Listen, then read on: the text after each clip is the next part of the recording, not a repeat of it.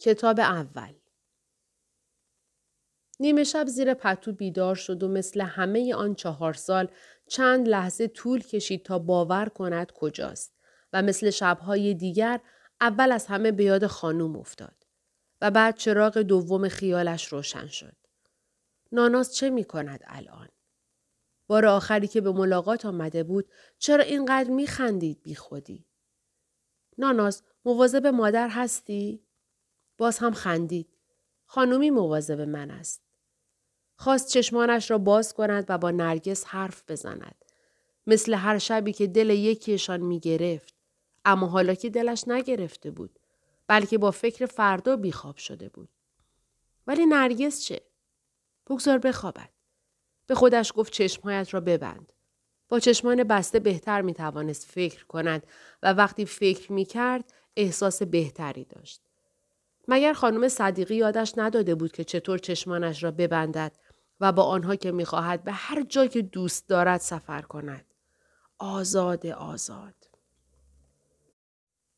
نرگس می گفت خیال تو معدب و تحصیل کرده است. اما خیال من ولگرد و سرکش است و نمی شود دستش را گرفت. نرگس بیشتر شبها اسیر این خیال سرکش است که مدام او را به روزهای بد و جاهای بد می‌برد. راستی نرگس بیداری؟ احساس کرد که نرگس بیدار است و می‌خواهد این شب آخر را با او حرف بزند. نرگس تو دیوانه ای. چطور می‌توانم تو را فراموش کنم؟ تو هم همین روزها آزاد می‌شوی. مگر اکرم نگفت؟ خب اگر حرف اکرم حرف نیست پس من هم فردا آزاد نمی‌شوم. آره دیگه اما حالا بیا سرت را بگذار کنار سر من و طوری که خانم ایزدی بیدار نشود خیالت را به من بسپر. شاید رامش کنم. به من بگو چرا خوابت نمی‌برد. ولی بیا اصلا از آن شبها حرفی نزنیم. فقط از آینده حرف بزنیم. یادت هست در آن کتاب خوانده بودی آینده زیباست چون نه مثل گذشته است و نه مثل هیچ چیز کهنه دیگر. نفهمیدم چه گفتی؟ فقط نفست توی گوشم پیچید. داری گریه می‌کنی نرگس؟ ای دیوانه این شب آخری است که من اینجا هستم و فردا آزاد می‌شوم و می‌روم پیش خانوم پیش ناناس که آنقدر انتظارم را می‌کشد. پس چه می‌گفتی که حاضری جای من اینجا بمانی که من بروم پیش خانم پس چرا آن شال را برای خانم بافتی؟ تو که خانم را هیچ وقت ندیده ای مگر قول ندادی که وقتی آمدی بیرون بیایی پیش ما؟ پیش من و خانم و ناناز حالا اصلا از کجا که حرف اکرم درست باشد و فردا آزاد شوم. به حرفایم گوش می‌دهی یا خوابی؟ دیوانه فردا آزاد می‌شوم آن خیالهای بد را هم بده با خودم ببرم. کتابچه را هم آزاد می‌کنم. اما کتابچه و کتابهای خودم را نمی‌برم. باشد وقتی آمدی با خودت بیاور. باری کلا دختر خوب. حالا گنجشکک اشی مشی بخوان. برف میاد گوله میشی. بارون میاد. خیس میشی. وقتی آمدی یک شب در اتاقت رو میبندیم و گنجشکک می‌خوانیم. بلند با خیال راحت. با صدای بلند مثل آن شب قزل حسار که بی خودی داد می‌زدی بلند. بگذار خانم و ناناس هم صدایت را بشنوند. قول می دهی برایشان از فروغ بخوانی؟ دستهایم را در باغچه می کارم. سبز خواهد شد. می‌دانم. نرگس خوابی؟ چه خوب. صبح که بلند شد وقتی داشت پتو را تا می کرد نگاهی به چهره نرگس انداخت تا اثری از گفتگوی دیشب در آن پیدا کند که نکرد. با بلند شدن صدای اقدس خانم همه خوابالوده بلند شدند. اکرم هم آمده بود و مثل هر صبح خواهرها را دعوت می کرد به رفتن به دستشویی. هر دوتاشان در چهره او گشتند تا ببینند که خبری از آزادی زندانی 821 در آن هست که بود. وقتی چشمش به مریم افتاد لبخندی تمام چهره اکرم را پوشانده بود. آب را که زد به صورتش نرگس گفت یک دفعه نپری تو بغل خانوم. از دوست روز پیش چند دفعه این را گفته بود. تا نیم ساعت بعد هم هیچ حرفی نزد. در حالی که بقیه آن دوازده نفر اتاق 99 مدام گفتند و گفتند. وقتی که با اشاره اکرم دیده بوسی ها را تمام کرد و کیسه اش را برداشت صدای نرگس را شنید که گفت این ترشی را ببر برای خانم. خواست بگوید این ترشی که مال تو نیست میبخشی. دیوانه که دید بهتر است امروز سر به سر او نگذارد. شیشه ترشی را گرفت و رفت. چانهاش زیر چادر به لرزه افتاده بود. دندانها را به هم فشار داد و تند رفت. بقیه با او به راه افتادند. از در بزرگ که گذشت صدای نرگس را شنید. از او می‌خواست که ترشی را برگرداند. ولی صدایی که مریم میشنید صدای نرگس نبود. باور نکرد. اما دستهایش که دراز بود. شیشه ترشی را از لای میله ها رد کرد و گذاشت کف دست او. نرگس آن را گرفت و فقط گفت نه. نه به چی دیوانه؟ اکرم چادر مریم را کشید یعنی در باز شده نگهبانها منتظر تو هستند. همانطور که بی صدا و آرام میگریست پشت سر اکرم به راه افتاد تا اتاق نگهبانی و شنید که همه جا اکرم به جای او حرف می‌زند. دو تا ورقه را امضا کرد و شنید که صدای مرد جوانی گفت خواهر اگر بدی از ما دیدی حلال کن. و آخرین سفارش اکرم را شنید که می گفت اگر توانستی کاری کن نرگس هم زودتر بیاید بیرون. برو سراغ فرامرز من. نظر هفته قبل را به یادش می آورد و می گفت اسمش که یادت نرفته. فرامرز. نه یادش نرفته بود. اکرم برای تمام زندانی ها نظر می کرد. نیازش فقط این بود که بروند بهشت زهرا به دیدن فرامرزش. مریم می‌دانست اکرم همین یک پسر را داشت که حالا در قطعه شهدا خوابیده. از در آخر که گذشتند اکرم زد به پشتش. چشمهای دوتایی آنها پر اشک بود. مدتها بود که حکایت آنها دیگر حکایت زندانی و زندانبان نبود. بقیه تشریفات بدون اکرم گذشت. یک ساعت طول کشید تا بالاخره در بزرگ باز شد و مریم آرام یک پایش را از چارچوب آهنی در بیرون گذاشت و در فاصله ای که پای دیگرش را بردارد احساسی از ترس تمام وجودش را پر کرد. آن طرف حیاهو بود و روز و او از حیاهو روز می ترسید. چه خوب که کسی نیامده بود. تنها بود. به اندازه که هیچگاه در عمرش تجربه نکرده بود. در یک لحظه احساس کرد همه اینهایی را که می بیند زندانی هستند. ماشین ها می گذشتند بی آنکه نظری به زنی بیاندازند که با یک کیسه نایلون وارد دنیای آنها شده بود. سربالایی را گرفت و فقط یک بار نگاهش به برج نگهبانی افتاد که پسر جوانی مثل همیشه در آن نشسته بود. کفشها برایش گشاد بود ولی احساس خوبی به او می‌داد.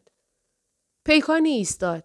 از رادیوی ماشین صدای مارش نظامی پخش می شد. گوینده رادیو با جملات پر احساس خبر از حمله دلاوران اسلام به لشکر کفر می‌داد. راننده چیزی گفت که مریم نشنید. رفت تا مغازه نبش خیابان. چشمش به قلک تلفن افتاد. از فروشنده سکه گرفت و گذاشت در قلک و شماره را گرفت.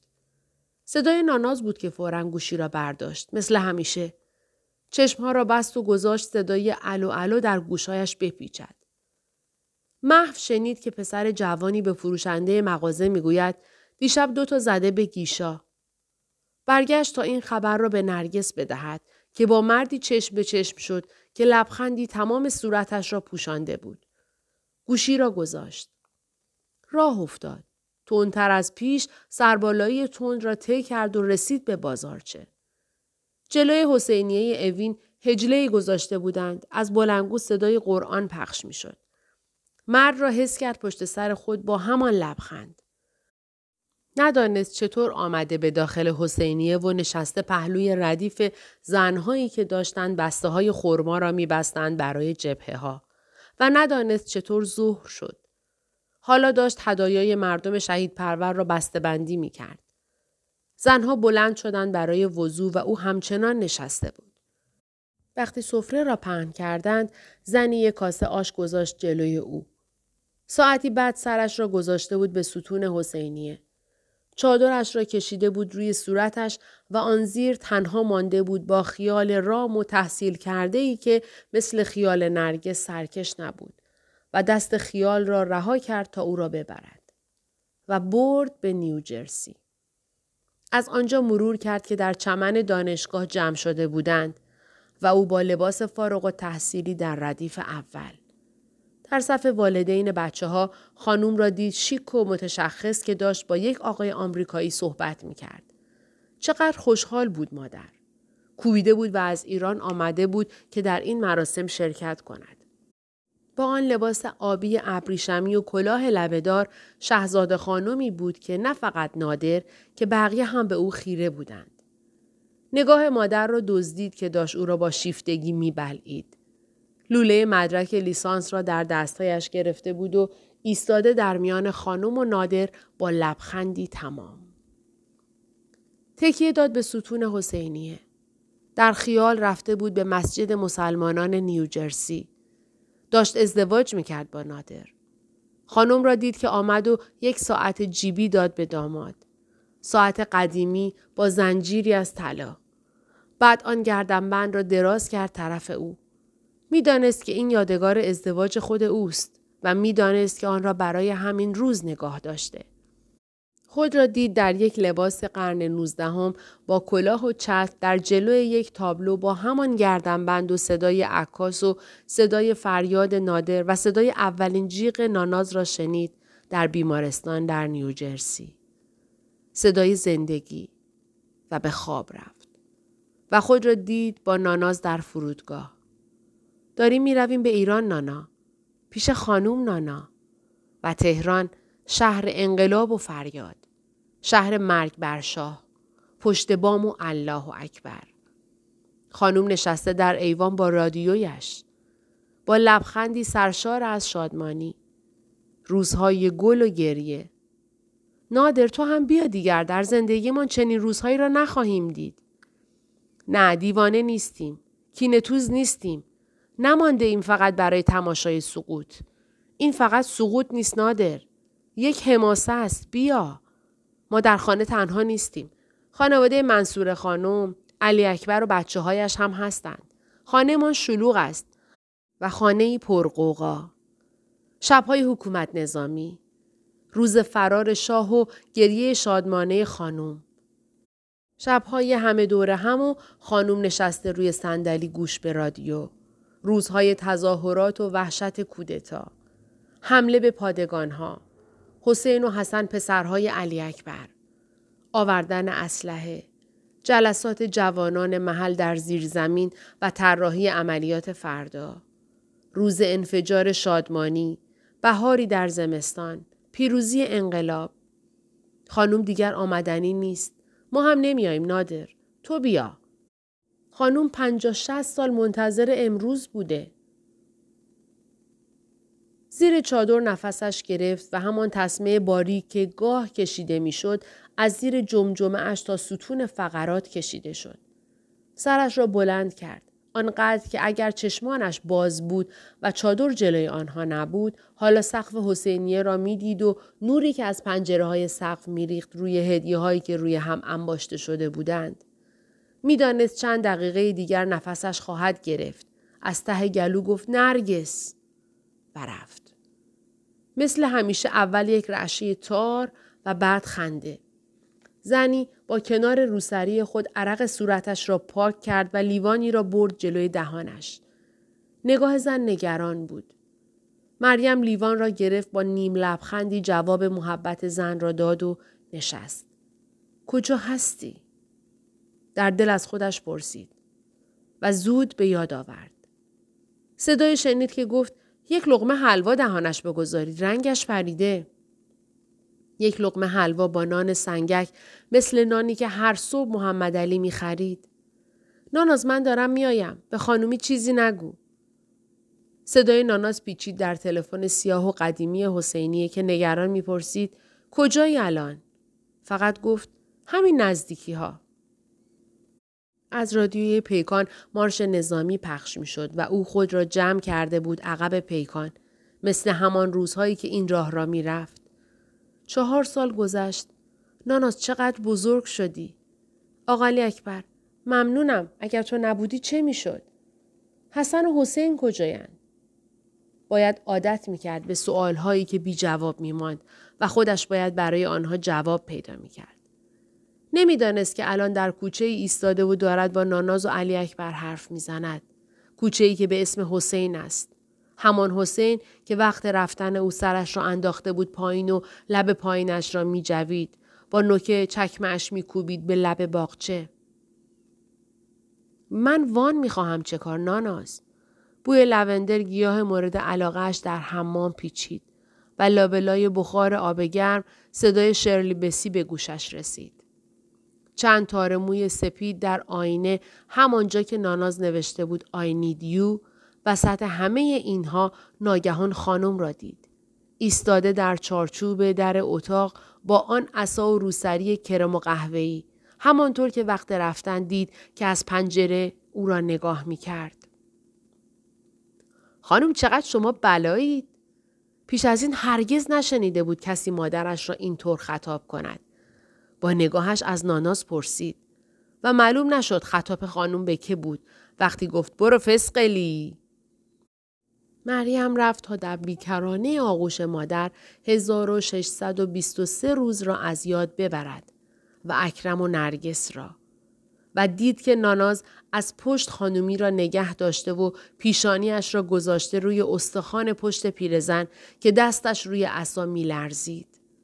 آنان بار دیگر به هم گره خوردند و هنوز او نمی‌دانست که در آن چهار سال بین ناناز و خانوم چه گذشته است. روز اول اینقدر دید که دخترش مادر را مانند یک تابلوی عتیقه مواظب است و در نگاه آن دو چیزی می‌دید که برایش شیرین و معنوس بود و عجیب. خودش هرگز با خانم اینقدر یکی نشده بود. چه خیالها داشت وقتی که شبها سرش را میگذاشت کنار سر نرگس و در گوش او نگرانی های خود را باز می گفت. روزهای بعد دریافت که خانم در نبودن او ناناز را چنان ساخته که اینک دخترکش نه آن موجود ظریف و نازک بیپناه بلکه خود کوهی است که می‌توان به آن تکیه داد و یا درخت محکم و پرباری که می‌توان در سایهش آرمید. این را شب بعد از بازگشت وقتی به درستی دریافت که از آن کارها که داشت فراغت یافت. هم به شیراز رفت تا به خواهر و برادر نرگس سری زده باشد و هم با اکرم خانم به قطعه شهدا بر بالای سنگی که بر آن نام فرامرز نقش بسته بود عزیز کرده اکرم خانم. خانم ایزدی را هم فراموش نکرد. قول داده بود که به جایش به عیادت مادر بیمار و کور او برود. و حالا شب بیست و آنان نشستند در پناهگاهی که در قیاب او به خانه اضافه شده. زیرزمینی که در آن وسایل راحت خانوم هست. کنار تخت خانوم یک میز تحریر با یک ماشین تایپ و ضبط صوت قدیمی که می‌دانست از اتاق بالا آورده شده و جعبه ای با ده ها نوار کاست و یک تخت خواب که پیدا بود چنان جا گرفته بود که ناناز بتواند تمام شب خانم را مواظبت کند و یک اتاق برای او با تصویری از او و نادر به دیوار. پیداست که بدتان نبوده. خود نمی‌دانست که از نرگس زبانش تعم و لحجه شیرازی گرفته است. این را در همان روزهای اول ناناز کشف کرد با خنده. حالا نرگس هم لابد انگلیسی را با لحجه داونتان نیوجرسی حرف می‌زد. در میان خنده ای که پناهگاهشان را پر کرده بود، مریم خبر را داد. همین روزها خودش میآید. می توانی امتحانش کنی. این خبری نبود که خانم و ناناز ندانند. آنها از رفت و آمد هر روزه مریم به دادستانی و آماده کردن اتاق بالا دریافته بودند که میهمانی دارند. میهمانی که قرار است با آنها بماند. درست همین بود. کمتر از یک ماه بعد وقتی که خانم در سی سی بود نرگس به جمع آنان پیوست که میکوشیدند نگرانیشان از وضع مادر به او منتقل نشود. نرگس دو روزی بیشتر در شیراز نماند و برگشت و هر صبح با آنان راهی بیمارستان شد. آنجا که خانم در تختی میان لوله ها و سیم ها آرام خفته بود. او و مریم مدام ناگزیر بودند ناناز را از شیشه کدر سیسیو جدا کنند و ناظر آن باشند که گاه پیشانیش را به دیوار راهروی بیمارستان تکیه می دهد و زیر لب چیزی می گوید. انگار دعایی می خاند یا مدام تکرار می کرد خانوم خانومی نرو. صدای دخترک از هر شیونی غم آورتر بود. آنقدر گفت تا دستی لوله را بست و سیمها را قطع کرد و ملافه سفید را روی خانم کشید که انگار وظیفه داشت ناناز را به دست مادرش بسپارد و برود. ناناز با قول آنکه ساکت باشد و بیماران دیگر را نیازارد با سرپرستار رفت بالا سر خانوم. ملافه را بالا زد. لحظه ای در چهره آرام زن نگریست. پیشانی او را بوسید و فقط گفت خانومی مطمئن باش. و دیگر گریه نکرد. و قصه ما سرگذشت خانوم است. سرگذشتی که پیش از آن برای هیچ کس نگفته بود و در آن شبهای تنهای دیجور موشکباران تهران گفت و ناناز آن را ضبط کرد. قصه ای که دخترک را ساخت. ساخت چنان که بتواند بی او و بی دیگران زندگی کند و باور کند که انسان را توانایی بیش از آن است که میپندارد. ساخت چنان که دریابد آدمی با درد زاده می شود و با همه نازکی چونان کوه است. قصه خود را چنان گفت که دخترک آن را به تمامی دریابد. ما نیز آن را بی هیچ کم و کاستی می آوریم.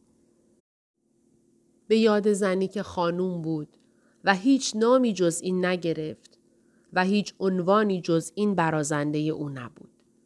زنی که زیر یک سنگ سیاه در وسط گورستان بزرگ تهران گورستان امامزاده عبدالله خفته است و به درخواست ناناز بر آن سنگ نوشتند خانوم. تولد چهارم فروردین 1278 مرگ چهارم آذر 1364 کتاب دوم. وقتی به دنیا آمدم بهار بود. در اتاق گوشواره همان ساختمان بزرگی که وسط باغ خانهمان قرار داشت در محله‌ای که به اسم پدر و پدر بزرگم معروف بود آمیرزا یحیی در پشت بام از آن خواند به صدای بلند. مادرم از درد یا خوشحالی بیهوش شد. ماما جانت قابله ارمنی که زنهای دربار همه دوران زایمان را زیر نظر او بودند بند نافم را برید. دکتر فوریه حکیم دربار هم در کلاه فرنگی نشسته بود و قهوه می‌خورد تا اگر لازم شد وارد کار شود. لزومی پیش نیامد. زایمان راحت و طبیعی بود. ساعتی بعد خبر به دنیا آمدنم را با سیم تلگراف سفارت به پاریس فرستادند. پدرم آنجا بود. اما خبر را به شابابا پدر بزرگم دادند. مزفر شاه پدر مادر من بود و در آن زمان برای سیاحت و معالجه در فرنگ به سر می برد. بعدها برایم گفتند که شاه به محض رسیدن تلگراف تهران پدرم را خواست و به او مژده داد. در همانجا شیرینی گرداندند.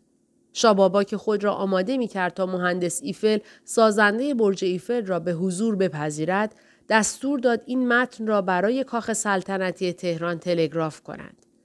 این کاغذ برگ اول دفتر زندگی من است. نواب الیه اسمت و سلطنه. همین الان تلگراف رسید که صاحب دختری شده ای. انشاالله خانمی خواهد شد. مبارک است. چشم ما هم روشن شد. پنج سکه امپریال به خان مرحمت فرمودیم. آسید احمد می‌گوید در شب شش سوره نسا را موقع نماز مغرب و عشا در گوشش بخوانند. خوب است و شگون دارد. در مملکت پاریس.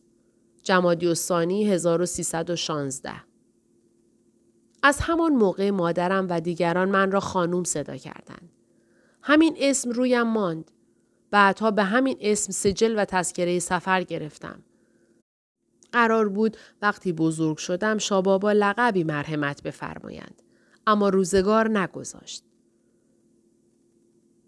پیش از من مادرم پسری به دنیا آورده بود که دو ماهی بیشتر نماند. بعد از من هم دیگر فرزندی نیاورد. من تنها ماندم. نه برادری و نه خواهری. اما تنها نبودم. از اولین روزهایی که به خاطرم مانده دوروبرم شلوغ بود. ام دو دختر داشت هم سن و سال من. خاله خانم سرجهازی مادرم هم دو دختر داشت. رقیه و زینب کمی از من بزرگتر بودند. جز اینها در دوران کودکی هفت هشت دختر و پسر از اعضای خانه نوکر و کلفتها با من بودند گرچه مونس و همدمم شاهزاده خانوم ها به حساب می آمدند. دخترهای شابابا و نوه های دیگر او که دختر خاله ها و دختر دایی هایم می شدند. مکتب خانه من هم در نظرم هست که در یکی از اتاقهای بیرونی بود. آقا سید زین العابدین که شال سبزی بر کمر می بست و ترکه کوتاهی در دست داشت روی تخته پوستی می نشست ما دخترها یک طرف و پسرها طرف دیگر اتاق می نشستیم و کتابها را روی زمین می گذاشتیم و مشق هم در همان حال می نوشتیم. فرق ما دخترها با پسرهای مکتب این بود که ظهر برای نهار و نماز به اندرونی می رفتیم و یک ساعت بعد دوباره خودمان را می رساندیم. من در حسرت اسب سواری بودم و نمی‌دانستم که چرا پسرهای همسن و سال من اسب سوار می شوند و هر کدام اسبی دارند اما من وقتی از مکتب می رفتم تازه باید می نشستم و از خاله خانم یا دایه گلوزی و آشپزی و خانهداری یاد می گرفتم. در آن بچگی جمله‌ای که مدام مادرم و دایه و دیگران می گفتند برایم بیمعنی بود. نمی‌دانستم چرا این کارها برای یک دختر قبی هست میل موزی و آزاردهندهی در وجودم بود که بازیهایی را بکنم که همگی معتقد بودند فقط و فقط مخصوص پسرهاست. با این همه سرگرمی های مخصوص ما هم کم نبود. عروسک فرنگی ها، زیور و کشور پنبهی که دایه چندین دست لباس برای آنها دوخته بود. روزهای خوش حمام که برای من و مادرم غرق می شد و گاهی از صبح تا عصر طول می کشید و در آن رقص و آواز و مسخرگی مروارید کنیز سیاه مادرم همیشگی بود. تازه گاهی سغرا بندانداز و انورالملوک هم می آمدند و کار از رنگ گرفتن پشت تشت و سینی میگذشت و به درآوردن ادای دیگران و دست انداختن مردها و بزرگترها می‌کشید. انورالملوک که سیغه شاه شهید ناصرالدین شاه بود وقتی صدای خود را در سربینه یا خزینه سر می‌داد هوش از همه میرو بود. تازه قصه ها و تعریف هایش از حرم پدر بزرگ مادرم خود حکایتی داشت که همه شانس شنیدن آن را نداشتند. نخستین خاطره های زندگیم را پنجدری بزرگ خانهمان پذیرایی می کند.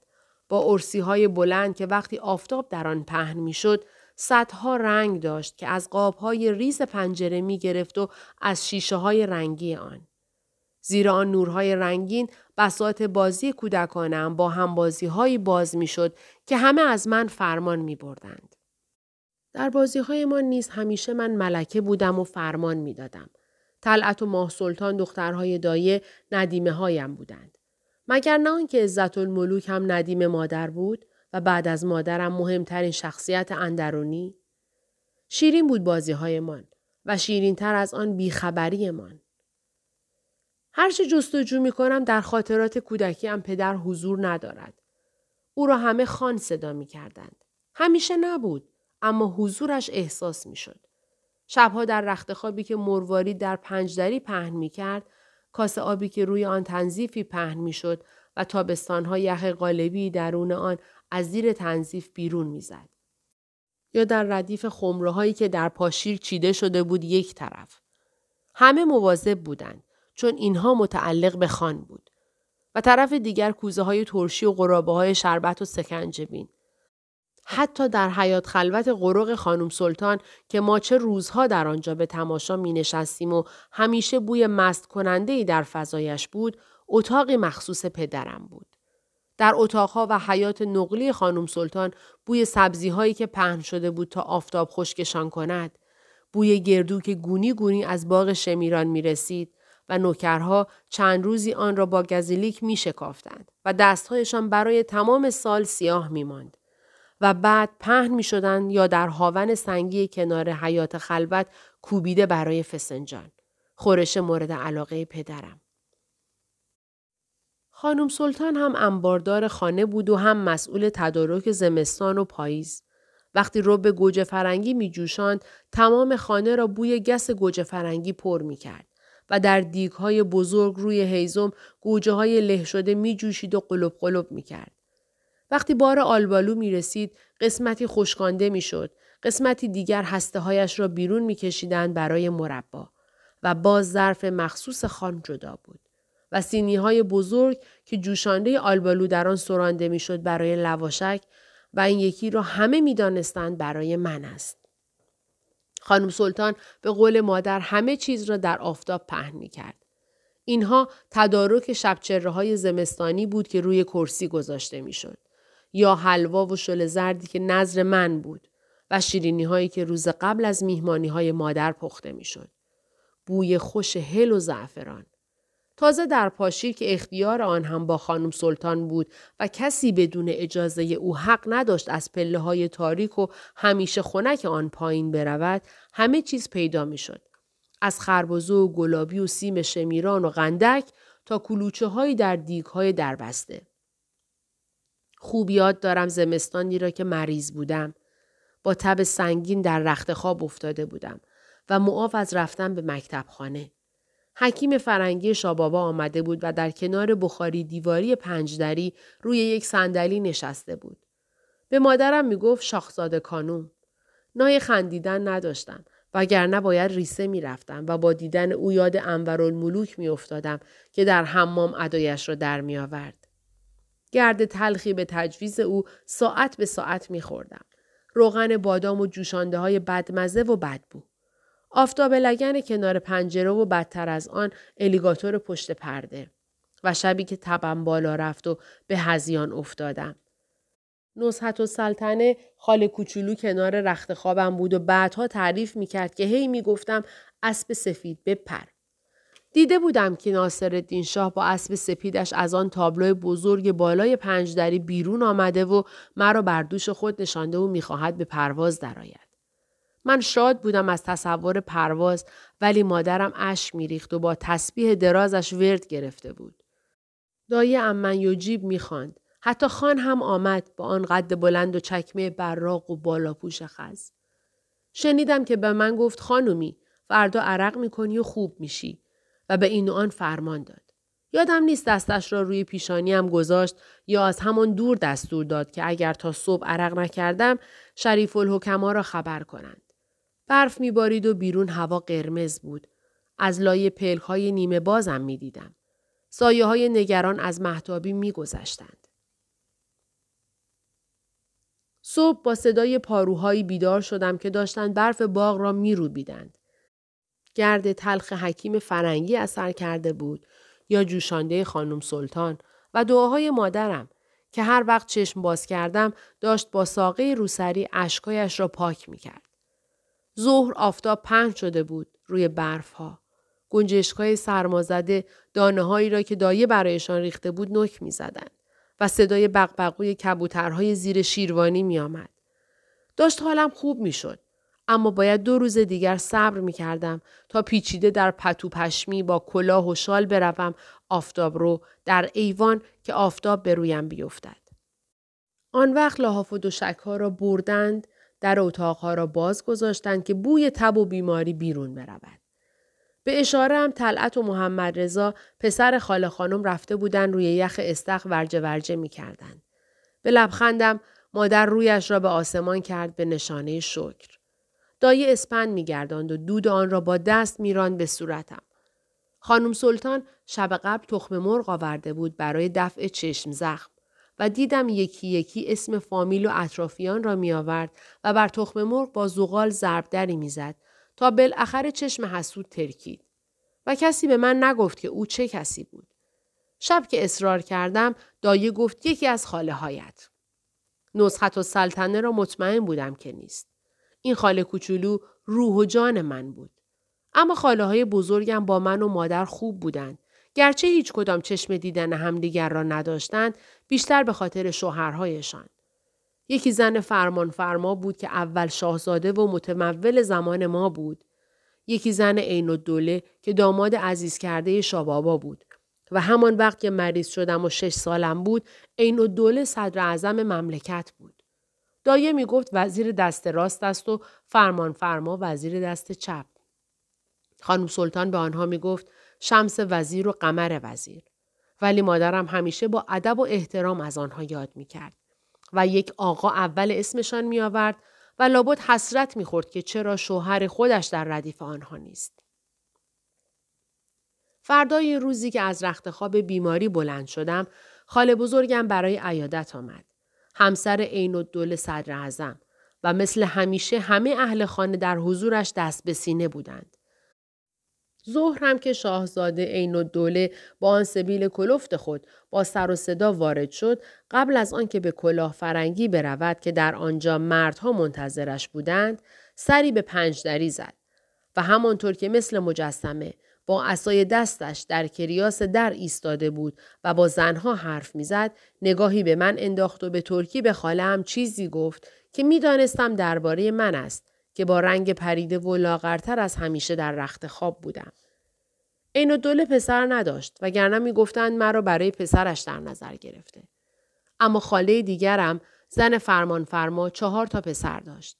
این خاله همیشه افسرده بود. و یک بار شنیدم که به مادرم دلداری می‌داد و می‌گفت بهتر که خان وارد حکومت نمی شود. پلیتیک پدر و مادر ندارد. یک روز این، یک روز آن. این را که چرا خال عزت و سلطنه همیشه غمگین بود بزرگترها می دانستند. اما کسی به ما کوچکترها نمی گفت. تا سالها بعد از زبان برادرش شنیدم. یک خاله دیگر هم داشتم فخر و دوله. هم سن و سالهای مادرم بود. اما هر چقدر مادر مظلوم و بی دست و پا بود این خاله با کفایت و مردم دار و برعکس هرچه پدرم متظاهر و پر سر صدا بود آقای امین و دوله شوهر این خاله بی دست و پا بود و مطیع همسرش. شش ساله بودم که رقیه دختر خاله خانم را برای پسر یکی از مباشران پدرم شیرینی خوردند. مجلسی هم برپا شد و مادرم به عروس و داماد هدیه هایی داد. از آن روز رفتار رقیه عوض شد. کمتر در بازی های ما شرکت می کرد. نامه هایی برای آقا کمال می نوشت و نامه هایی دریافت می کرد. رقیه فقط یک سال از من بزرگتر بوده. یعنی من هم به همین زودی باید شیرینی خورده می شدم. گفته بودند دو سال دیگر رقیه را عقد هم می کنند. از تصور چنین وضعی برای خودم نگران می شدم. خوب می دانستم که هنوز خیلی چیزها باید بدانم. ولی حرف و حدیث فراوان بود. اولین کسی که نامش در محفل زنانه مادر و خاله هایم پیش آمد پسر خاله هم فیروز میرزا پسر فرمان فرما بود. او را با آن قیافه اساقورت داده و کمی موزی و تودار از بچگی دیده بودم. مثل آدم بزرگها راه می‌رفت و همیشه کتابی زیر بغل داشت. اما خیلی زود موضوع از یادها رفت. شابابا فرمان فرما را تبعید کرد و خاله هم هم با بچه هایش رفتند به کربلا. می گفتند شاه خیلی از دست فرمان فرما عصبانی است و شنیده بودم که مادرم برای عزت و سلطنه دلسوزی می کرد. اول بار همان موقع شنیدم که او نوه میرزا تقیخان امیر نظام است که همه از او به احترام یاد می کردند. می گفتند اول شخص مملکت بوده و می‌خواسته ایران را مثل یوروپ کند. اما ناصر شاه او را کشته این را آسید زین العابدین می گفت و بچه ها از او شنیده بودند. اما شاهزاده خانم ها به او بد می گفتند و دور از چشم خاله هم تعریف می کردند که میرزا تقیخان شاگرد آشپز بوده و به صدارت رسیده و به ولی نعمت خود خیانت کرده و به سزای اعمالش رسیده. نزحت و سلطنه خاله کوچولویم خوب از همه چیز خبر داشت. او برایم گفت این حرفها بیخود است و میرزا تقیخان را به تحریک انگلیسی ها و مهد اولیا مادر شاه کشتند. و دخترش عزت و دوله تا زنده بود از دایی خود که شاه شهید باشد بد می گفت. به همین خاطر هم مورد غضب بود و همیشه در به دری می کشید و مدتی طولانی با دو بچهش که یکی همین خاله هم بود در تهران و در یکی از قصرهای سلطنتی زندانی بوده. به همین جهت خال عزت و سلطنه هم همیشه افسرده بود و با بقیه شاهزاده خانم ها فرق داشت. وقتی معلوم شد که شوهرش فرمان فرما به عراق عرب رفته به مادرم گفته بود این سرنوشت ماست. از موقعی که امیر کبیر را کشتند ما سر آرام بستر نگذاشته ایم و این زیر سر انگلیسی هاست. مادر و مادر بزرگم هم روی خوش ندیدند. باری خاله هم که با بچه هایش به کربلا رفتند موضوع فیروز میرزا هم فراموش شد. هر از گاهی اسمی دیگر مطرح می شد. ولی خیلی زود فهمیدم که مادرم هم چندان راضی نیست که من را به این زودی از خودش جدا کند.